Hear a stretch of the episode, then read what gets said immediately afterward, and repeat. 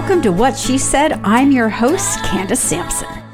Halloween is just around the corner, but did you know you can find some spooky days before then to celebrate with National Black Cat Day and National Frankenstein Friday coming up this week? But perhaps the spookiest of all for some people is National Mother-in-Law Day. There's a lot of scary things in October, but probably the issue scaring people the most right now is finances, which is where we start today's show. More financially educated than baby boomers, but less so than millennials, Gen X has found their way into a vast range of high-paying careers and have earned and spent an exuberant amount of money. Today, Kavaughn Boismier from Meridian Credit Union joins me to discuss the unique challenges this cohort is facing and how to navigate it all. For parents of teens, there is often nothing more frustrating than when a teen's intentions and execution don't align. So how do you manage it without blowing your top? Aly Pain, What She Said's expert on all things adolescence, joins me to discuss how to manage this very tricky scenario without losing your cool and encouraging your teen to keep going. Anne Brodie is in with this week's new releases, which includes a look at a new documentary on the legendary Buffy Saint Marie, plus the funny and heart-wrenching Ray and Raymond, starring Ewan McGregor and Ethan Hawke, plus The Good Nurse with Jessica Chastain and Eddie Redmayne, and The Peripheral, a new series on Amazon, which envisions a somewhat brighter future. Doctor Prachi Srivastava is back to discuss education in Canada, and this week we take a look at where Canada sits on a global stage and what we should be striving for right now when it comes to seventeen Sustainable Development Goals established by the United Nations. I replay an interview this week that I did last year around this time with the one and only Melissa Dilkes Pateras, who skyrocketed to over a million followers on TikTok sharing laundry hacks. Who knew laundry could be so compelling? Finally, Ottawa native Steph LaRochelle pops by to discuss her debut album, Wildflower, and to share the single No Sleep Tonight with us. It's another full week at What She Said with interviews that empower, educate, and entertain. So let's jump in right now. I am a proud card-carrying member of Gen X, and if you are too, then today's interview with Kavaughn Boismier, Regional Vice President of Wealth Management and Financial Planning with Meridian Credit Union, is here for you. More financially educated than baby boomers, less than millennials, Gen X has found their way into a vast range of high-paying careers and have earned and spent an exuberant amount of money. Unfortunately for many Gen Xers, family planning often happens at a whim, balancing priorities. Priorities has been a non-issue with the low interest rates and low inflation of the last fifteen years, and early retirement seems like a far-off, distant dream that only comes with a large inheritance. But if there's one thing we know about Gen X, they're fierce and resilient, so let's look at some tools they can implement to get their financial picture under control. Welcome to the show, Kavaughn. How are you today? I'm excellent. Thank you so much for having me, Candace. How are you? I'm great. So I, I'm so excited to get into this, mostly because I'm Gen X. So I can relate to most of what we're going to be talking about today. So mm-hmm. if there was something you wanted to say to Gen X right off the top of this interview, is there something you would tell them? Well, I would start by saying, be still my heart. Uh, there is hope in that. And I, I share a lot of these hacks with my household in mind. So I happen to be married to a Gen Xer myself, and I'm just on the cusp of being an older millennial. And a lot of what we're going to chat about today uh, is, is relevant to my household as well as many others. There's three key messages that we want to take away from today's conversation. And that's that with diligence and maybe a little bit of sacrifice, um, you'll get there. A lavish, luxurious life could be just around the corner. And essentially, you need it, you want it, you got to have it. A bona fide financial professional who's got your back. I absolutely uh, agree with you on this. I think it's hard, though, right now in the current financial environment to see silver linings. What silver mm-hmm. linings are you seeing? So I'm seeing that, you know, what we are experiencing today has been experienced before. And what we're doing as professionals in finance is we're tapping into maybe some of our, our, our tools, our fundamental tools from the past, uh, prior to the financial crisis that were very effective in managing priorities and prepping for family planning and, in, and even preparing for an early retirement. So I hope to share some of that with you today. Okay, so let's talk about um, some of the tools we can put in place, because I know one of them you listed was life insurance, and I feel like people are going to immediately balk at that. Can you expand on why that is an important financial planning tool? Yes, absolutely. And I think I commented, life insurance is not a bad word. And so when, especially when you are starting off with establishing a, a strong financial foundation, you want to take a look at uh, this really helpful tool, and it's called the finance finance pyramid or financial pyramid. And this pyramid exists to establish, like I said, that strong foundation, and then to help guide you along your journey to then adding other layers of what it is to be well-established financially in life.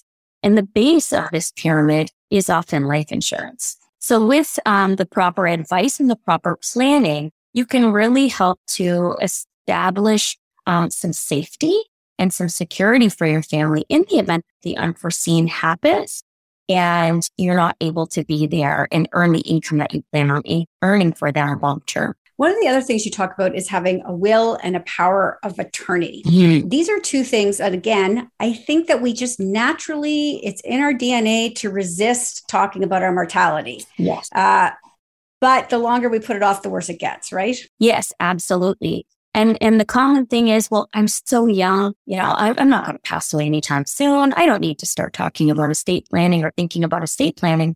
But really, the fact of the matter is, is, is we're all mortal. And um, even though we have a longer average lifespan, the unforeseen can happen. And the primary thing is you want to ensure that if for some reason you fall ill and you're disabled at, at any point in time, that you have a power of attorney in place to help identify who's going to help you manage your affairs while you're ill and unable to do it yourself. Typically, it's your spouse or a trusted family member or a friend. Same thing goes, say you're ill and you're not able to manage your affairs and you have children. Those children still need to be cared for, and that often involves finances. On the uh, will side, you know, that really um, moral piece is that eventually that's one thing that's guaranteed, and like we're all going to pass away.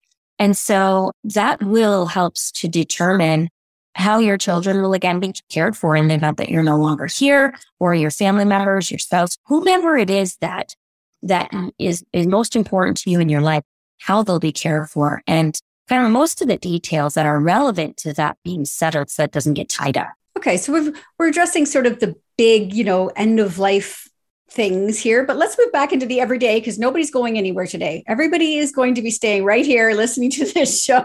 Yeah. Let's talk about living in the now. Yeah. And I, again, I can't help but point out the financial strain we're all feeling.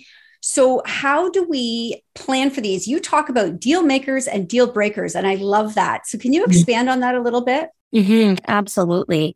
So we were all raised in a financial environment at home in our upbringing. And a lot of time, those values, those conversations and approaches to finance really stick with us as we become adults. And so when you are working on balancing your priorities, right, and dealing with these higher interest rates and inflation rising, you know, you start to, to figure out or to, to learn that you have to choose, right? So what I usually recommend is definitely establish what can I live without, what can't I live without. I, for instance, cannot live without travel uh, or shoes or, you know, a couple of other luxuries in life.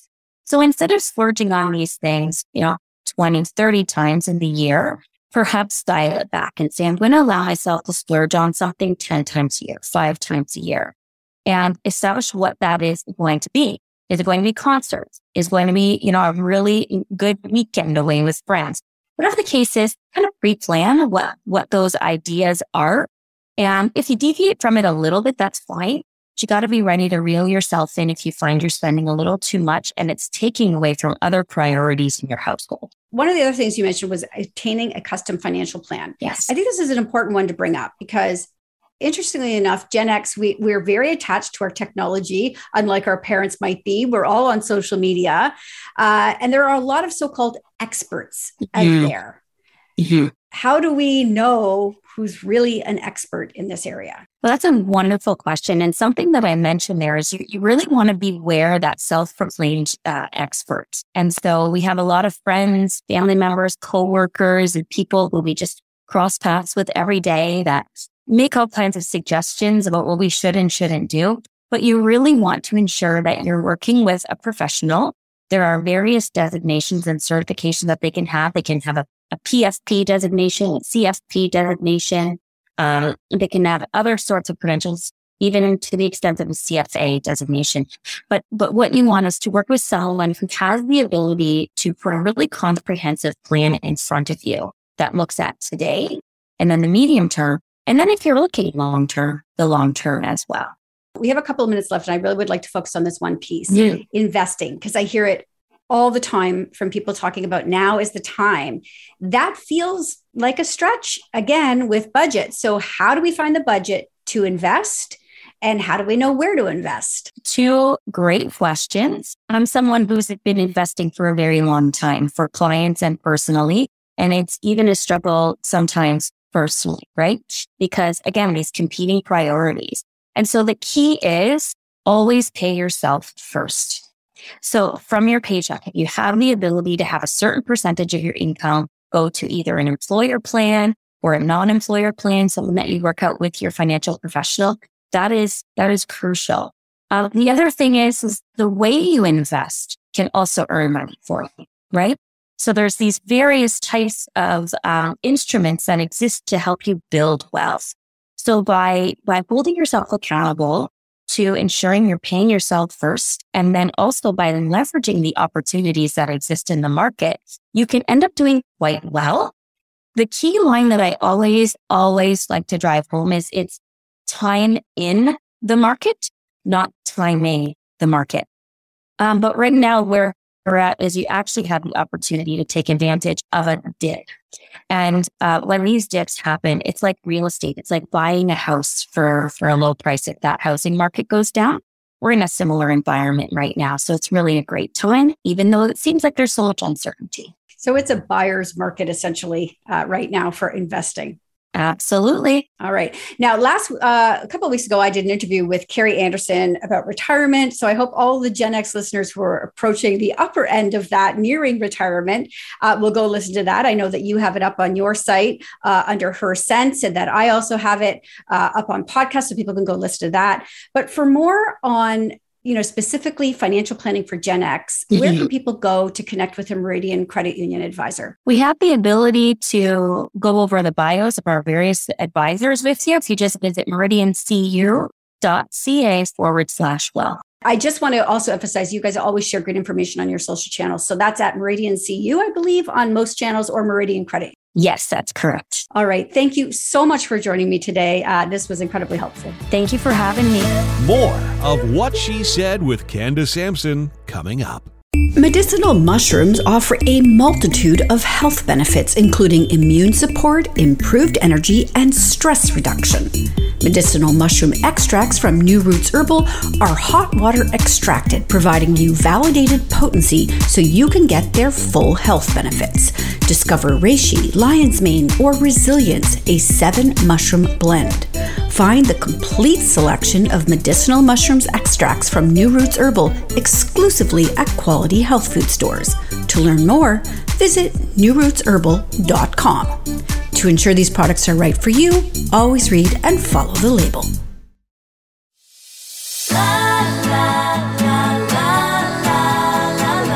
And now, back to What She Said. Here's Candace Sampson.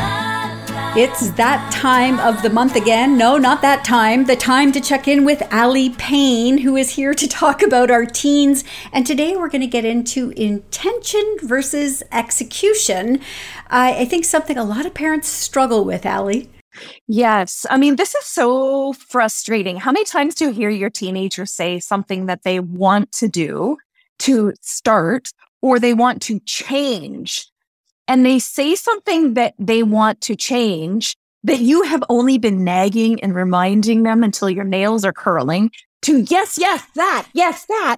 And you get so excited that you're like, yes, are you going to change? Are you going to change? You're going to do it right. You're going to do it right. and then you don't see them execute on it. And the level of frustration and ire that that raises as a parent, knowing that that change actually needs to happen when you hear them saying, but I, I want to do the change, and then they don't. So I want to talk about this for a second, because uh, in the work that I'm doing with parents, this, this particular topic is coming up a lot. Now, we're going to talk about it specific to all parents and teens, and then I'm going to dial it in a little bit more.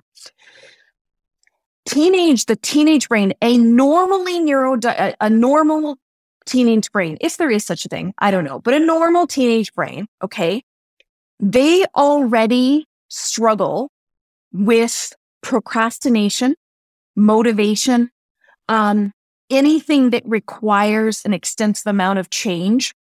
Because of the adolescent brain growth, their executive function is still...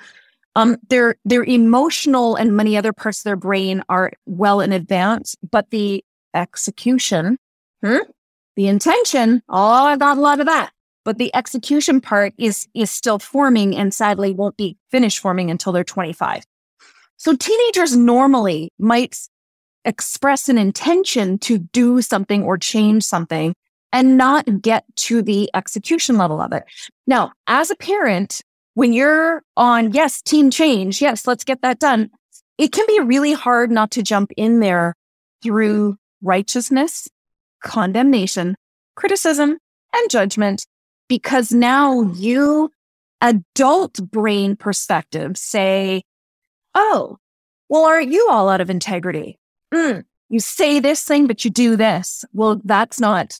that's not reliable. That's not, and all these other moral judgments. I have to tell you, I have to pause you right there. I'm just, I feel, I feel this one so deeply. And I think, I think that I have learned through this happening so many times now that my reaction, I've learned to, um, I guess, uh, temper my reaction. Because I yes. I have learned that when you bring in shame or you didn't do that or yes. how disappointing, yes. it's not really, a con- it's not going to change the behavior. It's certainly not going to drive execution of the act. Uh, and it's just going to drive a wedge between you and your teen, as far as I'm concerned. Yes. And that, I love it, is because what you are focused on as the adult, partly because you're invested in whatever the change is. Let's say, you know, getting more homework done or getting up earlier or whatever the things that would be very helpful for you. So you're invested in the execution of it, and then more and more irritated by them not executing on this. So let me just quickly let, let you lean into the brain a little bit here, is that, again, I have said they do not have, not that they do not have, but they struggle with the executive function development to overcome regular inertia of not changing, which we all have. And I, that's a whole other part of the science, part of the brain. But I want to make it very clear to you, nothing changes without the intention. Nothing. So here's what I want your approach to be. Next time your teenager says they want to change something that you may have a personal and very vested interest in them changing, knowing that they already struggle with the executive function to actually enact that change, I want you to say to them, I believe you. I believe you want to change that. And add to that, you could say, so tell me more about that. Tell me why you would want to change. What would work for you about that? What, what feels like a struggle about changing? What do you already think works that you have in place to create the change? Here's why. You can either pour your wet bucket of judgment and, and shame on their lack of execution, which completely drowns out the intention, or you can fan the flames of intention, which makes execution more likely. Yeah.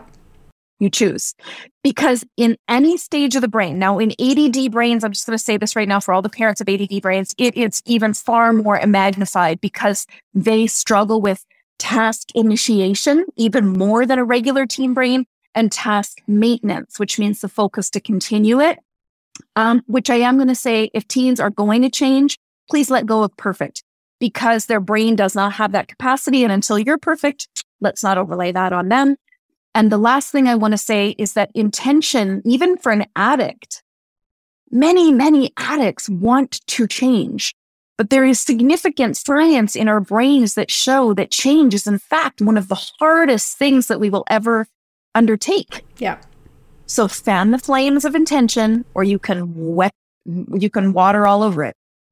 But if you fan the flames of intention with, I believe you, you got this, what would it take? You can be part of supporting the execution. Yeah, I love it. Aly, you're always, I, I'm telling you, I am a better parent because of you. Uh, and I always appreciate these talks with you. You always, uh, you know, make me pause and think. And it's a good reminder to know that if your child doesn't follow through, they know they haven't followed through. You piling yes. on the guilt is just going to make it worse. So uh, yes. thank you for this. I think this is an important reminder for all parents today. You're going to be back next month. Um, as always, though, I can't thank you enough. Where can people keep up with you, though? Uh, they can find me on Instagram and TikTok at Aly Pain, A L Y P A I N, or on my website, aly pain dot com. Incredible. Thank you, Aly. If you're looking for your next great watch, look no further. Anne Brodie is here, and she has new entertainment. Let's kick it off talking about a legend, Buffy Saint Marie. Oh, my goodness. What a woman. eighty-one, runs around the stage like a teenager. She's been a lifelong activist. She spoke out and sang about uh, residential schools and theft of lands of Indigenous people and the stripping away of culture back in the sixties in the coffee houses in Yorkville and in Chelsea and Manhattan. Um, but she's done so much more. She's been a, a great philanthropist. Um, she was also in a lot of T V productions, including uh, Medicine Woman, and uh, the first Indigenous woman to win an Oscar for the song Up Where We Belong, which we all know and love. The first woman to breastfeed on Sesame Street, and she founded uh, the Cradle Board Teaching Project, which helps young people um, find their way and and retain their culture. She's a really impressive person, and this documentary brings in a ton of big names who who speak lovingly about her. Um, and interviews with her. She lives in Hawaii now, but she's still touring, and we love her. So that's a great one to watch. It's on Crave. All right, excellent. Um, you can't stop talking about Raymond and Ray. So what is that all about? Wow. Um, Ewan McGregor plays a really reserved fellow named Raymond. His brother, played by Ethan Hawke, is Ray. So their father named them with the same names. They've uh, borne a great grudge against him um, all their lives. He was incredibly abusive, and then he abandoned them. Um, so they get word that he's died, and, and he is asked that they come and attend his funeral and dig his grave. I mean, what an insult. They go because I think they're still trapped in something. So they go there, and lo and behold, they meet a couple of twin uh, acrobats, their brothers that they didn't know about. And the woman now living in their father's house has a baby, another brother. So all these brothers keep showing up. And it's it's very funny, but it's based on great conversation. Um uh, Just searing stuff and philosophical between Ethan and Ewan. They give great performances. I would not be at all surprised if they were nominated. Um, and and Sophie Okonedo from England, she plays a woman who who listens to Ray's problems to help him out of a bind. And meanwhile, Ray is now sleeping with his father's wife. So, you know, it's it's pretty crazy. But again, as I say, it's the beautifully scripted conversation and the performances spot on that carry this. It's wonderful. And it's on uh, Apple. It sounds just messy enough that it might make people feel better about their lives. I so, think so. Uh, okay. Um, The Good Nurse is another good one coming out. Oh, my God. I'm still shaking watching that. It's based on a true story. And Ed Redmayne, Eddie Redmayne, I'm sure he's going to be nominated. He plays this uh, very nice laid-back nurse who comes to work in a hospital in two thousand three somewhere in Pennsylvania. And Jessica Chastain plays another uh, in what is it, intensive care unit nurse. And um, she has a heart condition that she has to keep secret. So he helps her a great deal and they become close. He becomes friends with her children. And one night a woman dies who should not have died. And a couple nights later, another woman dies who shouldn't have died. So the police launch an investigation. Um, the hospital's risk management board will not allow any kind of investigation. They do everything to um, prevent it from happening. Uh, and it's not really a spoiler because it's a true story. The male nurse, Eddie Redmayne's character, falls under suspicion. Uh, it's so dramatic. It's so intense that you cannot believe what you're watching. Uh, and it just proves once again that truth is stranger than fiction. It's really good. We don't really have to look far for f- good stories or compelling stories in this world anymore. Um, let's wrap this up with peripheral. Peripheral. peripheral. I know, I understand. All right. It's these, uh, a brother and sister in the deep American South, are incredibly poor, but you could tell it's a few years ahead because even they have a Roomba machine, which actually figures into the plot. Their mother's very ill, so they have to raise money. They have a trailer on their property, and that's where the her brother, uh, uh, Chloe Grace Moretz's brother, goes to play video games, reality, virtual reality games on behalf of rich people. So he makes a lot of money that way, and it's black market. Well, he asks her to help out. She says, all right, I'll try. She puts on the headset. She's transported to London, seventy years in the future. And she meets someone who knows her and knows the situation. Uh, but one of the funny things is that Buckingham Palace is now an events venue. It shows a future world that, it, that you know, we all think of techn- technology as, as saving us, and uh, but this is the exact opposite. Um, And it's a really good cautionary tale. And Moretz is just terrific in this. She's able to go from one reality to another reality, an emotional reality to another emotional reality like that. So it's a very chilling version of an allegedly bright future. And where is that on, Anne? That is on Prime Video. Well, of course, we never have enough time to get to all of the week shows. So over on what she said talk dot com, you have all of them listed for this week. And we'll see you again next week, Anne. Thanks so much. More with Candace Sampson and What She Said coming right up. Is joint pain keeping you from enjoying your favorite activities? Whether it's reducing acute pain and chronic inflammation or rebuilding worn-down cartilage, New Roots Herbal can help. Discover joint pain relief, InflaHeal Plus, and chondroitin glucosamine from New Roots Herbal. Only the highest quality natural ingredients tested for purity and potency in an I S O-accredited lab. Available exclusively at your local health food store. To ensure these products are right for you, always read and follow the label. Welcome back to What She Said with Candace Sampson. The Sustainable Development Goal four is about quality education and is among the seventeen Sustainable Development Goals established by the United Nations in September two thousand fifteen. Doctor Prachi Srivastava is tenured associate professor at Western University, specializing in education and global development, and visiting professor at McGill University.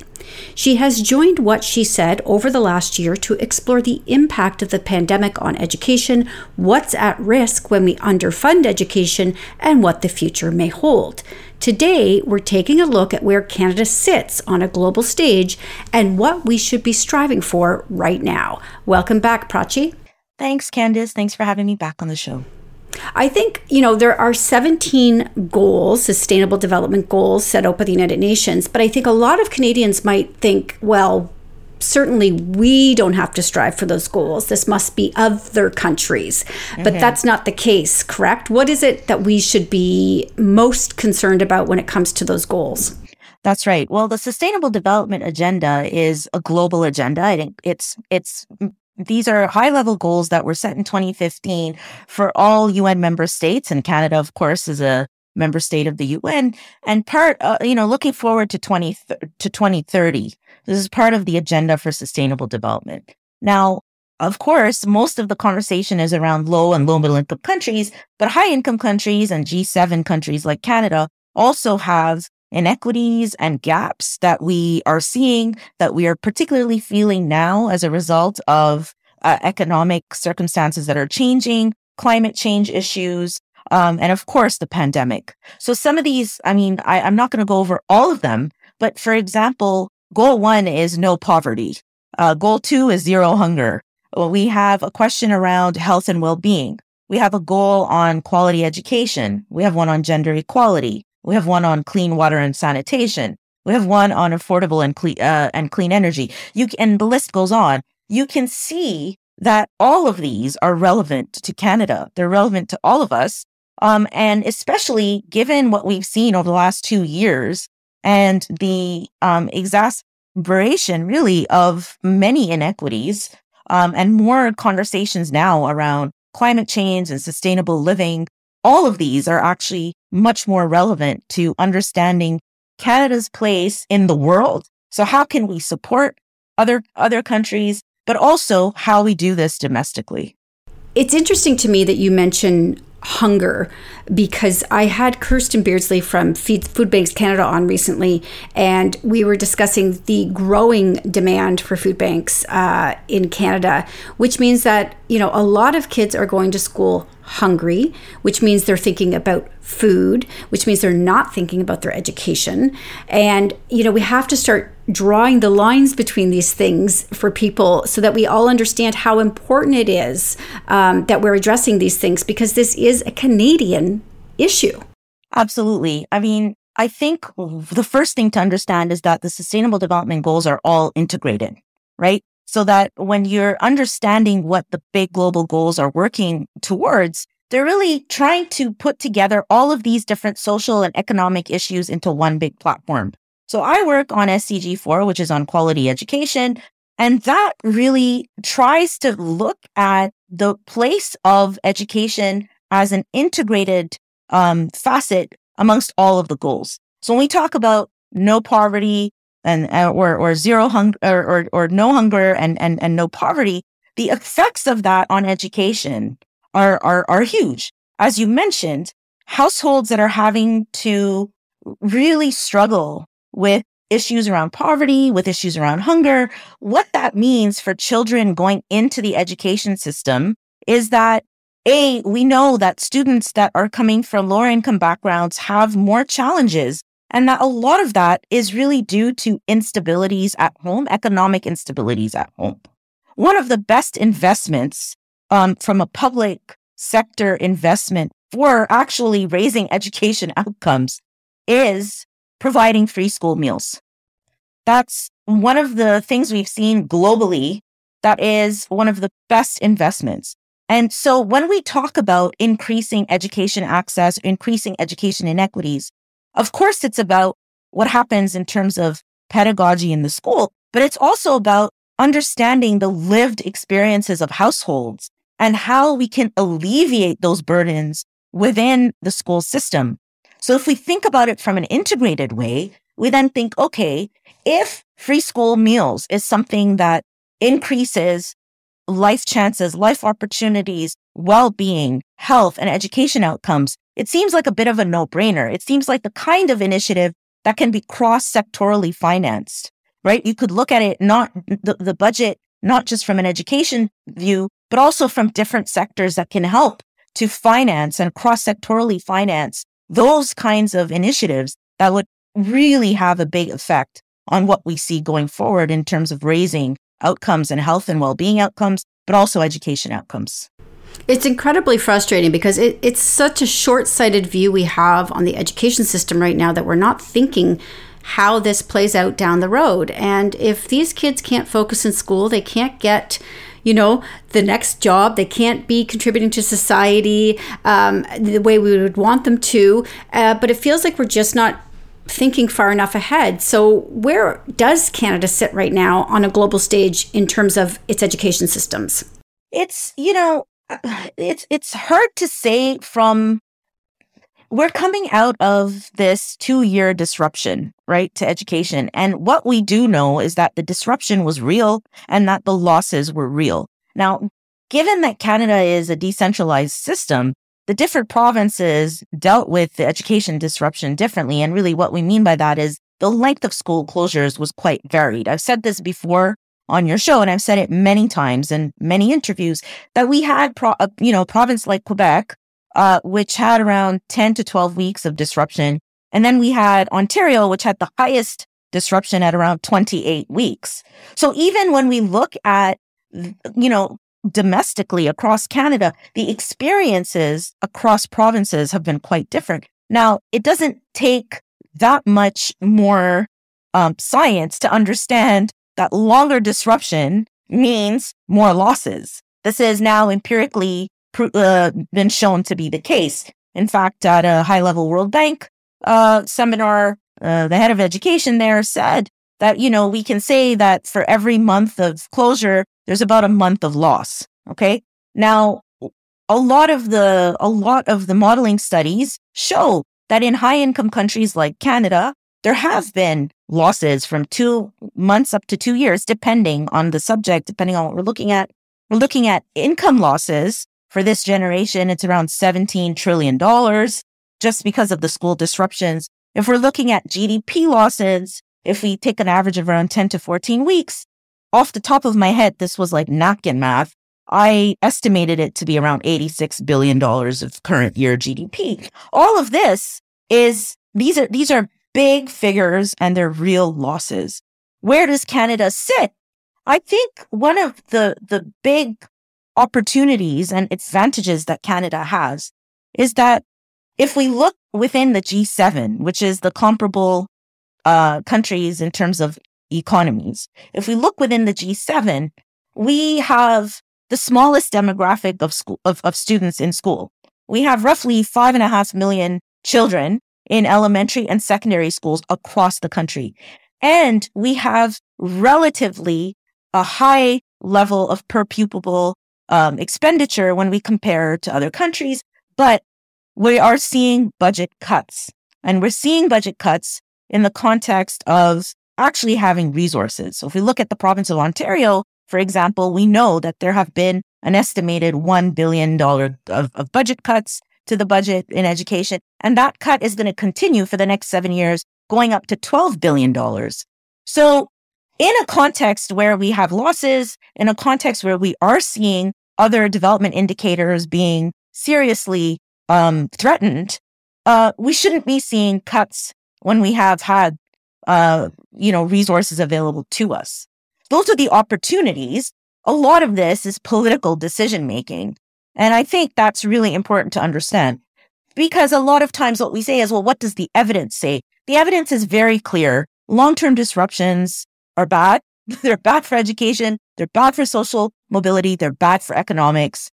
And, and, and the more investment that we can give in a time of crisis, the better it is in terms of, um, actually coming in and stepping in to fill those gaps. And a lot of that has to be done by government budgets. We're in a much better situation than many, many other countries, than most of the countries in the world.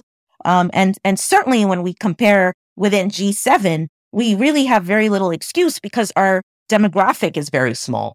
So all of this should put us in a situation where we're able to meet those gaps. As always, uh, incredibly informative, Prachi. I will remind everybody municipal elections are coming up and decisions made at this level for education are very important. So get out and vote. Uh, you're going to be back next month with more uh, discussion about education. But as always, thank you for joining me today, Prachi. If people want to keep up with you, where can they find you? They can follow me on Twitter at Prachi Srivastava, or you can find me at Western University. Um, and you can uh, find my website there. Okay, perfect. And I just want to mention to everybody that I am going to put a link in the liner notes when the show goes out on podcast of the seventeen goals. Uh, I think it's uh, great information for everybody to have. So thank you for joining me today, Prachi. Thanks, Candace. I have a weird obsession with laundry. I felt pretty alone with this, but then I found my next guest on TikTok. Melissa Pateras is a mom of three, a social worker, and has a passion for laundry that has helped her gain one point two million followers around the globe who follow her for laundry tips, hacks, and pure comic relief on one of life's most mundane tasks. Melissa is joining me now to talk laundry talk. Welcome to the show, Melissa. Thank you very much. I have to ask, what was the inspiration for starting Laundry Talk? Well, you know, funny enough, it's a, it was another TikToker, uh, Hannah Bread Talk, if you're familiar with her. She makes bread, and uh, I had watched her when I first started on the app, and I thought it was absolutely amazing how she was able to kind of capture people without speaking and just sort of uh, eye contact and some music. So uh, I duetted her doing laundry.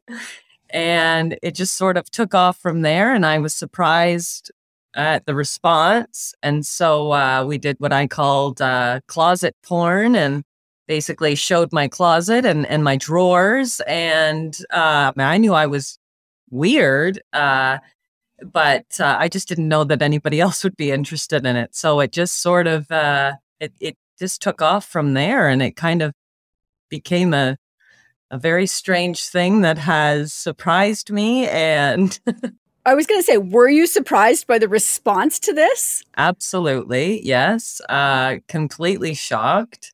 You know, uh, one of my first TikToks uh, j- doing the laundry was, uh, you know, I used to be funny because I always thought, yeah, I- I'm more funny than anything else. Uh, and then uh, the laundry just sort of came out of nowhere. And then I, and I kept doing the laundry, and, uh, You know, I, I was doing it to music, doing a lot of eye contact. People were interested in that. And then I just sort of uh, morphed into, you know, like whole cleaning hacks and and now even construction. I mean, I've always uh, I've always worked in construction and, and done renovations and that sort of thing. So it's kind of morphed into that. And I, I, I don't necessarily stick within uh, the rules of TikTok, which is, you know, pick a niche and, and stay with it. Um, you know, I just, I, I mix it up a bit and, uh, hope that people like it. Well, they're absolutely responding. But speaking of people liking it, you had a fan in Australia. I did. Who has become your partner. Yeah. Uh, so can you tell us a little bit about that? Yeah. Um, you know, it was the funniest thing. You know, I was on the app and I, I just, I saw this girl come up on my For You page, and, uh, I just thought, well, she is funny, you know, and you don't usually get pretty and funny and all the things all together. And I thought, huh. So I started following her and following her. And then uh, she was at the same time following me, I suppose. Uh, and then she duetted me, and I was like, oh, okay, she's, you know, this is great. Uh, and then we just sort of went back and forth for quite a while, and then just, uh, you know, started talking, and, uh, surprisingly, we spent uh, six to eight hours a day on video chats, uh, fell in love, and she has moved to Canada. She sold everything she owns, and we just did it. Who could have imagined a love story like this coming out of TikTok? It, it's just, it's so great. I love it. I, every aspect of this story. Uh, so what's next for you? Because you're a social worker. You work full time. I do. Um, How much time do you invest in TikTok a day? And do you see this leading somewhere else? Yeah. Um, you know, I I initially, you know, you talked about one of the first videos I did, uh, which which I put out on Facebook. Um, and that one that one kind of blew up. And then I was on Good Morning America, and it was it was just that's where it, it sort of went crazy. And then I but really the whole premise, the whole point of it was just to sort of uh, keep yourself busy during uh, quarantine. Like we were just, my kids were nervous and unco- we, we nobody knew what was happening. So we were just making videos just to have fun. And then, you know, I, I started on TikTok and, um, you know, and I don't, I'm a big one where I don't have a P O box. I don't take anything from anybody. I never accept any, anything like that. Um, and I've just kind of waited. I, I, I do have a book in the works. Um, which is a, a, a very large project, and um, it, it's it's a huge project. Uh, I'm not self-publishing, so it's there's a lot of people involved, and um, and then whatever else comes comes. But yeah, because like, you know, I'm working full time, and I and we uh, Tracy and I bought the new house, and and we completely gutted it, so we're working on that. I have three kids. Um, you know, it's it's it's very busy. I have my merch line and and everything else, and it's it's incredibly busy, but. You know, if anything else comes of it, I have no idea. We'll see. It's just right now it's fun. And yeah, I do spend a lot of time more thinking about the TikToks rather than actually doing them. I have to ask, you have teenagers. I do. I have two teenagers. What has their response been to your popularity on TikTok? Are they mortified or are they thrilled? Well, my nineteen-year-old daughter, uh, she thinks it's kind of just dumb. Um, she's okay with it. Um, I think during her first year of university, she didn't tell anybody. And then her roommates all of a sudden saw it and said, wait a second, you never told us your mom was Laundry Talk. But now all of her friends call me Laundry Talk and everything else. Um, my son is a little bit embarrassed more for the innuendos. He's sixteen and he just thinks it's dumb. And then once in a while, um, some of his friends will have my videos saved. Like he said, Mom, that book you read is on my buddy's phone. Like, that's horrible. You got to stop doing that. um, and my eight-year-old thinks it's a hoot. And she just wants to do dances with me on TikTok. But they've all been pretty good. Uh, I think that they get annoyed if I tell them, like, they have to be quiet while I'm trying to record something. That's about it. I can relate to that. So I want people to be able to find you, Melissa. Get follow uh, Laundry Talk. Get all your uh, literally. You do give great tips, and I do want people to know this. Your your advice has been excellent. I've picked up quite a few from you, and I thought I was obsessed with laundry. So where can people connect with you? So I am on TikTok. I'm on Facebook, and I am on Insta. My Insta's not great. I just feel like I'm too old for Insta, but. Uh, It's it's everything's under my name, and it's Melissa Pateras, but my my maiden name is Dilkes, which is D I L K E S.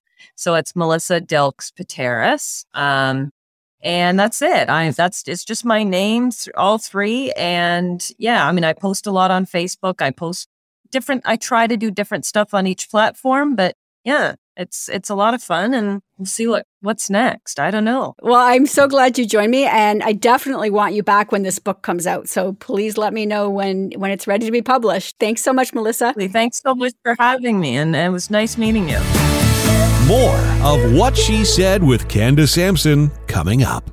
Roughly one in three Canadians are not getting enough magnesium, which can severely impact their health. Magnesium deficiency can cause muscle weakness, fatigue, headaches, insomnia, irritability, cramping, bloating, and more. Magnesium matters. New Roots Herbal offers a wide array of magnesium products, including Heart Mag, Clarity Mag, and Ultra Gentle Magnesium Biglycinate in capsules, as well as a delicious lemon lime powder. Getting enough couldn't be easier. Available exclusively at quality health food stores. To ensure these products are right for you, always read and follow the label.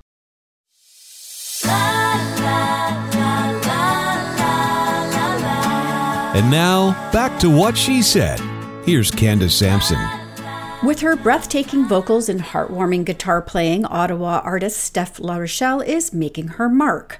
Her angelic, emotive performances have earned her slots in the Ottawa Blues Fest Emerging Artist Showcase, as well as the coveted Canadian Country Music Association's Discovery Program, which included a C C M A award nomination.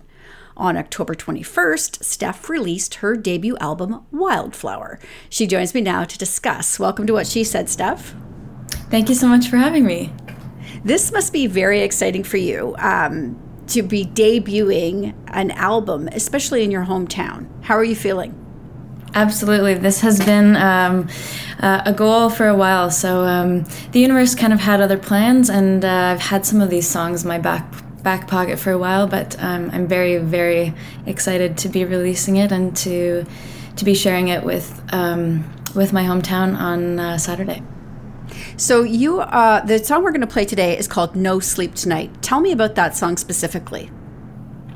Yeah, No Sleep Tonight. Um, so the album kind of covers your, you know, we've got classic breakup songs and, and love songs and all that sort of stuff. Um, No Sleep Tonight is about someone in a relationship who is uh, struggling to sort of hold on or let go. And um, yeah, the, the album sort of follows this this path of of um, somebody going th- through a tough relationship and, and coming out of it and uh, being stronger on the other side. So this is sort of that uh, that person sort of in the thick of it. When did you start writing this album? Yeah, um, some of these songs um, I, I've had sort of, some of them I, I wrote a few years back, um, and I sort of, I, I went on tour with um, a Broadway musical, Dear Evan Hansen, and that sort of pulled me away from from music for a little bit, so some of them I had written sort of before that experience, and um, I've sort of had them in my back pocket and never got a chance for the world to hear them, so I'm, I'm really excited to finally be releasing them now. Well, we love having uh, new artists on What She Said, and so today we're going to close out today's show with No Sleep Tonight by Steph LaRochelle. And Steph, where can people keep up with you? You can uh, find me in all my social info at steph la rochelle dot com. All right. Thank you so much for joining me today, and uh, best of luck with your uh, premiere uh, on the twenty-second. Thank you so much. No, I'm not getting no sleep.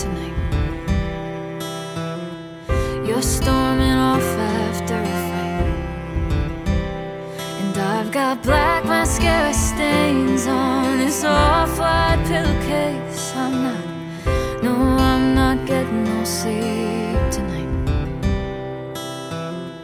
Ooh, what else can we do?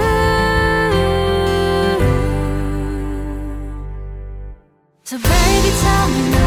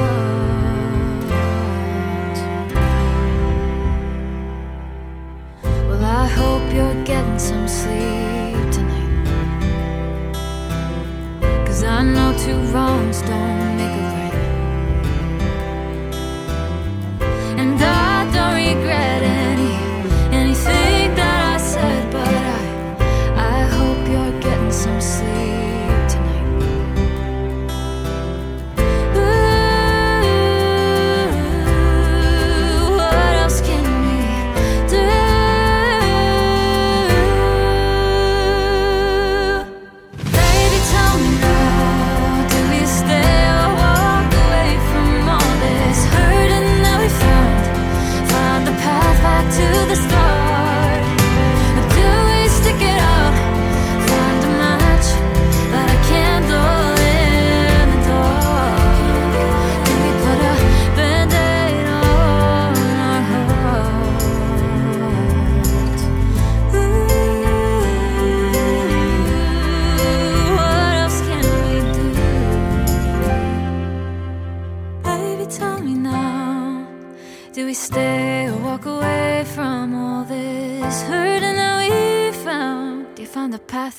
the start.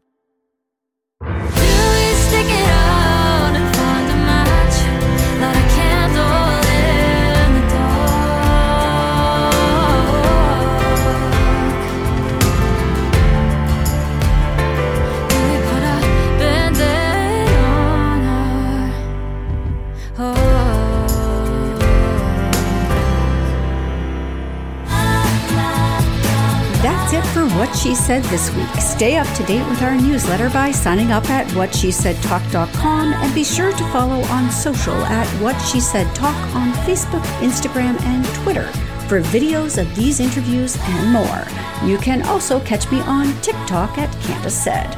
Finally, be sure to subscribe to What She Said with Candace Sampson wherever you listen to podcasts to catch past episodes and extended interviews. I'll be back next week with another What She Said.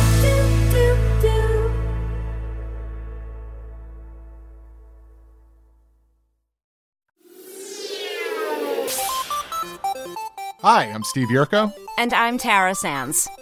Now available from Maji Media is our new podcast, Four Kids Flashback. Four Kids is the company who brought you the English dub of Pokemon in the late nineties and so many other shows like Yu-Gi-Oh!, Shaman King, Teenage Mutant Ninja Turtles, Kirby, the infamous One Piece dub, and so many more. We'll be talking to the people who worked at Four Kids. Actors, directors, writers, editors, producers, engineers, you get the point. And hopefully get the answers to questions both you and I have about the company. I actually worked there as a voice actor on some of the shows. And I was a kid watching the shows and remember way more than Tara does. And thank God for that.